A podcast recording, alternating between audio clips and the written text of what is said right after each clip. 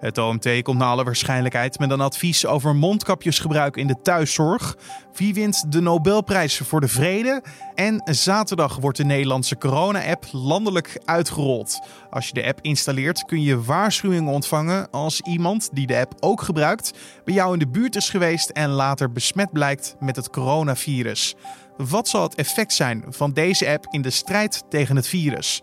Dit wordt het nieuws. Ik wil zelf niet het risico nemen en ook niet het risico uh, ja, lopen om andere mensen te besmetten. Ik zou dat niet eigenlijk om mijn geweten willen hebben. Dus met andere woorden, voor mij vind ik het echt ook een persoonlijke waarschuwing dat ik echt moet uitkijken dat ik uh, niet lukraak uh, naar mijn werk ga om, uh, om, potentieel andere mensen te besmetten. Dat was Carl Moons, epidemioloog bij het UMC Utrecht en voorzitter van de begeleidingscommissie die het ministerie adviseerde over de invoering van de corona-app. Met hem gaan we straks praten over de coronamelder, zo heet de app, en de uitrol ervan. Maar eerst kijken we naar het belangrijkste nieuws van nu. Mijn naam is Carne van der Brink en het is vandaag vrijdag 9 oktober. In de week van 28 september tot en met 4 oktober zijn bijna 3000 mensen overleden. Dat is ruim 200 meer dan verwacht, zo meldt het Centraal Bureau voor de Statistiek op basis van voorlopige cijfers. De opkomende tweede coronagolf zorgt er waarschijnlijk voor dat er meer mensen overlijden dan gemiddeld. Uit de voorlopige cijfers blijkt dat vooral meer mensen boven de 80 zijn overleden. Wat opvalt is dat de stijging sterker is onder de bevolkingsgroep die niet in een verpleeghuis zit of andere zorg ontvangt in het kader van de wet langdurige zorg. In de eerste coronagolf overleden juist opvallend meer mensen die langdurig zorg ontvingen. De verkiezingen voor de nieuwe president van de Verenigde Staten zijn pas op 3 november, maar ruim 6,6 miljoen Amerikanen hebben hun stem al uitgebracht. Volgens professor Michael McDonald van de Universiteit van Florida en de man achter het Elections Project duiden de voorlopige cijfers op een recordopkomst van 150 miljoen stemmen. Zo'n opkomst zou de hoogste zijn sinds 1908. In bijna elke Amerikaanse staat kunnen kiezers al ruim voor de verkiezingsdag hun stem uitbrengen, onder meer per post. Daar wordt dit jaar veel gebruik van gemaakt vanwege de coronapandemie. De wolf manifesteert zich steeds vaker in Nederland. Dit jaar zijn tot en met september 66 aanvallen door een wolf gemeld, terwijl dat in heel 2019 slechts 25 keer voorkwam. In vrijwel alle gevallen zijn schapen het slachtoffer, zo meldt de provinciale natuurorganisatie bij 12. Boeren melden schade aan hun veestapel aan B12. En uit deze cijfers blijkt dat de wolf vooral in Noord-Brabant actiever is geworden. Ook in Drenthe en Gelderland stijgt het aantal wolvenaanvallen. Wolven waren vorig jaar verantwoordelijk voor de dood van 119 schapen. Dat is echter slechts een fractie van de aantallen die worden veroorzaakt door aanvallen van honden en vossen. En China heeft bekendgemaakt zich formeel aan te sluiten bij de door de Wereldgezondheidsorganisatie geleide vaccinatiefaciliteit COVAX. Peking is de grootste economie tot nu toe die deelneemt aan het initiatief. Dat ernaar streeft om eind volgend jaar zeker 2 miljard goedgekeurde coronavaccins af te leveren. Ook de Europese Unie is lid van het samenwerkingsverband. Rusland en de Verenigde Staten zijn vooralsnog geen lid. En dan nemen we een aanloop naar dit weekend. Want zaterdag zal de Nederlandse corona-app Coronamelder landelijk beschikbaar worden. Als je de app installeert, kun je waarschuwingen ontvangen als iemand die de app ook gebruikt bij jou in de buurt is geweest en later besmet blijkt met het coronavirus. Nadat iemand positief is getest, kan hij of zij samen met de GGD een waarschuwing versturen naar smartphones die in de buurt zijn geweest. Dat gebeurt anoniem. Als je een melding ontvangt, zie je niet van wie die komt, maar wel wanneer je mogelijk risico hebt gelopen. Over de uitrol en het gebruik van coronamelder ga ik in gesprek met Carl Moons, epidemioloog bij het UMC Utrecht en voorzitter van de commissie die het ministerie adviseerde over de invoering van de corona-app. Want als je zo'n melding krijgt, wat dan? Nou, op dit moment in de testregio uh, krijgen mensen te zien dat bij een appmelding ze een dringend advies krijgen om 10 dagen zelfquarantaine te gaan. Onze commissie heeft uh, geadviseerd om dat iets genuanceerder te doen, met een iets andere boodschap. Het komt een beetje op hetzelfde neer, maar toch net iets genuanceerder. En die is als volgt. Deze app geeft een melding als je 15 minuten of langer op minder dan anderhalve meter afstand van iemand bent geweest met corona. Je bent langere tijd dicht bij iemand geweest die corona blijkt te hebben. Dat hoeft overigens geen bekende van je te zijn. Je kan daardoor zelf corona hebben, ook als je nog geen gezondheidsklachten hebt. Je kan dus ook anderen besmetten. Let daarom extra goed op je gezondheid en laat je direct testen zodra je klachten krijgt.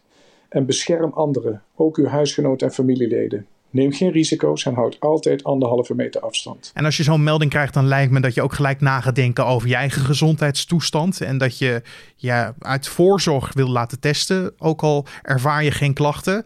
Maar dat kan niet zomaar, hè?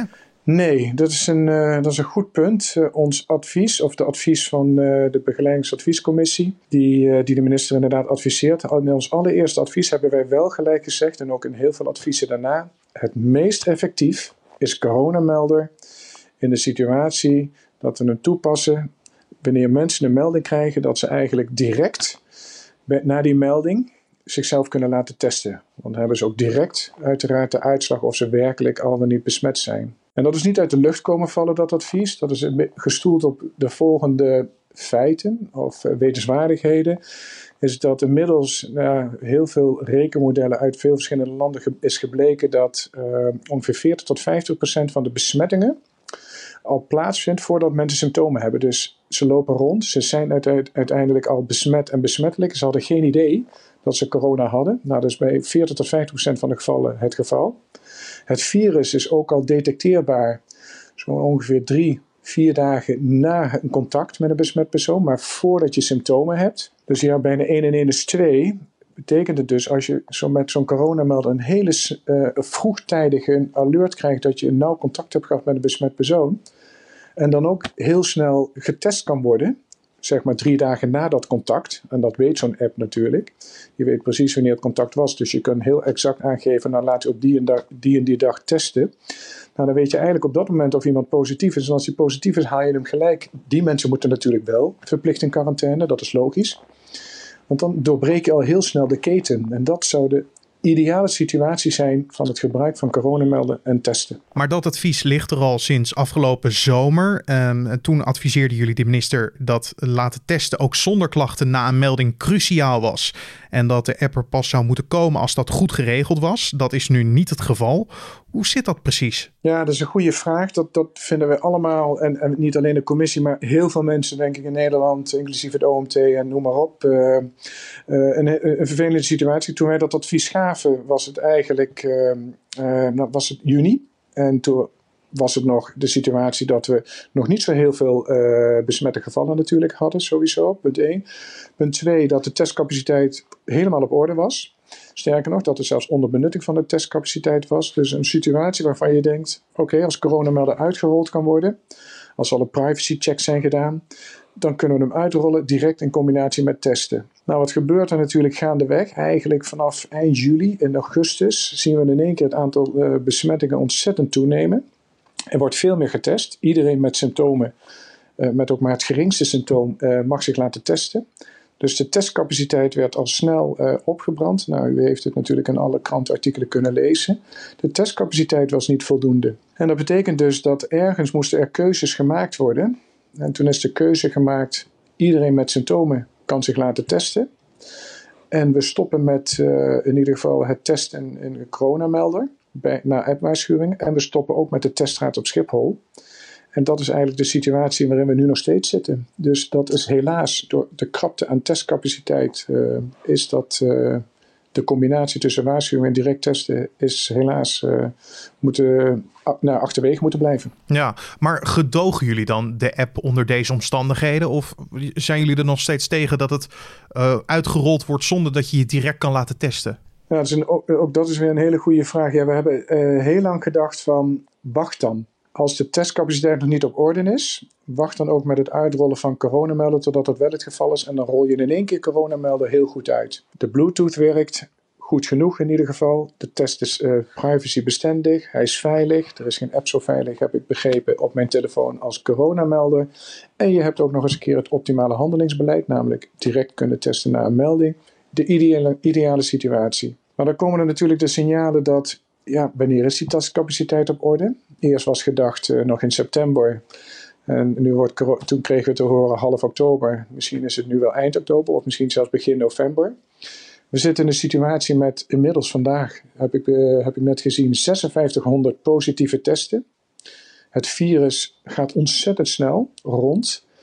Ja, toen hebben we ook gedacht, misschien is het toch onverantwoord om coronamelden niet tegen te houden en te wachten totdat die testcapaciteit over vier, vijf, zes weken weer op orde is en nu toch coronamelden uit te rollen. Want ook nu heeft hij echt ook wel nut. De, de nood was te hoog om te wachten op dit moment. Exact. Maar wat voor nut heeft de coronamelder-app dan in deze vorm? Ik, misschien is het wel aardig. Ik zag eh, op nu.nl, notabene, zag ik een, een stukje van, uh, van uh, onze, onze prins, Constantijn. Die gaf aan, oh... Ik kreeg een melding dat ik uh, in nauw contact ben geweest met een besmet persoon. Ik heb geen idee eigenlijk of ik de afgelopen dagen zelf in de, dicht in de buurt bij iemand ben geweest. En ik, ben, ik hoop maar dat ik voldoende afstand heb gehouden en dat ik niemand anders uh, heb besmet. Ik was hier onbewust van. En dat is nou net denk ik het nut wat coronamelder toch kan hebben. We krijgen een melding dat we dicht in de buurt zijn geweest van een achteraf besmet persoon. Persoonlijk zou ik dan schrikken. Sterker nog, ik schrik dan meer dan wanneer ik weer een keer een niche of een hoesje of een loopneusje heb. Want dat heb ik al 53 jaar lang elke week wel een keer. En nog nooit corona gehad. Maar krijg ik nu die melding, dan schrik ik. En dan denk ik van, ah, ik heb dus een grote kans dat ik inderdaad ook besmet ben geraakt. Of grote kans, ik heb een kans dat ik besmet ben geraakt en dus besmettelijk ben. Ja, het is de bewustwording die weer aangezwengeld wordt. Ja, en als we dan ook nog het advies erbij geven Neem uzelf en uw omgeving in acht. Neem geen risico's. Houd afstand, ook van uw gezinsleden. Anderhalve meter. Hanteer altijd die norm. En, uh, en bij ook maar de geminst geringste symptoom, laat u gelijk testen. Maar bent u dan niet bang dat mensen denken: ik ga nu een app downloaden die me in principe gaat vertellen of adviseren eigenlijk dat ik in quarantaine moet? En ja, daar zit ik niet echt op te wachten dat je dat gevoel krijgt. Ja, nee, ik, helemaal mee eens. Dat, dat klopt. Ik, eh, ik denk dat ik dat gevoel uh, ook heb. Ik heb uiteraard coronamelder al gedownload. En ja, dan benadruk ik toch maar weer, is dat die melding echt aangeeft dat u een kans heeft gehad, of dat we een kans hebben gehad uh, om besmet te raken en dus ook besmettelijk zijn. Ik wil zelf niet het risico nemen en ook niet het risico ja, lopen om andere mensen te besmetten.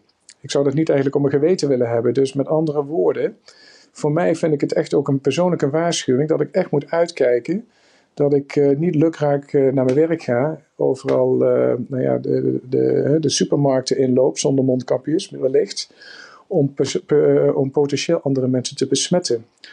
Dus voor mij zou zo'n melding nog steeds waarde hebben. Er is ook zo'n app en ik hoop dat dat voor andere mensen ook het geval is. Ook al kunnen ze nog niet getest worden direct. Precies, inderdaad. Dat is de kanttekening. En dat gaat natuurlijk in de loop van de tijd wel veranderen. Uh, dat is althans het vooruitzicht wat we nu hebben. Um, als we kijken naar uh, de berichtgeving rondom de app qua privacy en veiligheid. U zei het net al, zit de app uh, goed in elkaar. helemaal volgens mij dichtgespijkerd. Alles hangt nu af van hoeveel mensen de app gaan gebruiken. En wat het effect daarvan is, positief of negatief. ja, met welk gevoel, heel simpel, leeft u dan toe naar de uitrol van de corona-app? Nou, sowieso uh, met, een, met een positief gevoel. Uh, het is uh, goed, u gaf dat al aan in uw vraag. Het is misschien ook goed te melden, is dat wat we hopen, waar we allemaal vanuit gaan, ook de minister overigens, dat deze fase, een, die, die vanaf zaterdag ingaat, een soort van tussenfase is, een soort voorfase. Zolang die testcapaciteit niet op orde is, doen we het op deze wijze, met de advisering naar een waarschuwing, zoals ik het net verwoordde. Echter, over vijf, zes, zeven weken, nou, of een aantal weken als die testcapaciteit op orde is, dan is het ook eenvoudig natuurlijk in, in de coronamelder-app om de, het beleid aan te passen. Zou bijna overnight kunnen gebeuren. We moeten alleen allemaal die update natuurlijk uh, downloaden en installeren. Dus het is sowieso een tussenfase. Dus dat vind ik al een prettig gevoel te weten. En twee is, ja, zodra uh, coronamelder is uitgerold, uh, zijn wij nu al bezig met uh, het, definiëren van de gegevens die je wil verzamelen, zoveel mogelijk, op verschillende mogelijke manieren. Niet via de app, maar via bijvoorbeeld vragenlijsten. Of vragen die gesteld worden op het moment dat iemand naar een appmelding belt, het, uh, het callcenter. Proberen wij natuurlijk gegevens te verzamelen, waarin wij proberen na te gaan op welk moment kreeg iemand een melding? Had die persoon op dat moment symptomen? Wanneer is die persoon uh, al dan niet getest? Wat was de testuitslag? Zodat je enigszins de effectiviteit van coronamelder in kaart kan brengen. En dan hoop je zo de effectiviteit van coronamelder te monitoren. En uh, nou, zo te horen aan u, gaat de app dan wel echt een grote rol spelen in de strijd tegen het virus? Ja, En vooral in de strijd tegen het, de verspreiding van het virus. Dat was Carl Moons, epidemioloog bij het UMC Utrecht en voorzitter van de begeleidingscommissie die het ministerie adviseerde over de invoering van de corona-app. En dit staat er verder vandaag op de agenda. Het Outbreak Management Team, het corona-adviesteam van het kabinet, komt naar verwachting vandaag met een advies over het gebruik van mondkapjes door de vele medewerkers in de thuiszorg. Daarin zou volgens het aan Nieuwsuur gelekte advies staan dat mondmaskersgebruik voor thuiszorgpersoneel overwogen kan worden en per cliënt moet worden beoordeeld. En vandaag wordt de winnaar van de Nobelprijs voor de Vrede bekendgemaakt. De prijs wordt toegekend aan mensen die zich verdienstelijk hebben gemaakt bij de bevordering van de vrede. Vorig jaar ging de prijs naar de Ethiopiër Abiy Ahmed voor zijn inspanningen om vrede en internationale samenwerking te bereiken. En in het bijzonder voor zijn beslissende initiatief om het grensconflict met buurland Eritrea op te lossen. En dit weekend rijdt de Formule 1 voor het eerst sinds 2013 weer een race op de Duitse Nürburgring. Daarvoor beginnen vandaag de vrije trainingen. Met een bijzondere coureur achter het stuur. Mick Schumacher, de zoon van zevenvoudig wereldkampioen Michael Schumacher, mag ruiken aan de koningsklasse en rijdt de eerste vrije training in een Alfa Romeo. De 21-jarige Mick Schumacher gaat momenteel aan de leiding van het Formule 2 kampioenschap. En dan het weer voor vandaag. Wat kan je verwachten? Nou, we vragen het aan Wilfred Jansen van Weerplaza. Op heel veel plaatsen schijnt vanochtend de zon van tijd tot tijd, maar in de loop van de dag wordt de bewolking vanuit het westen steeds dikker en op heel veel plaatsen gaan ook een aantal stapelwolken ontstaan. Lokaal groeit een enkel exemplaar uit tot een bui, maar tot de avond blijft het op veel plaatsen droog.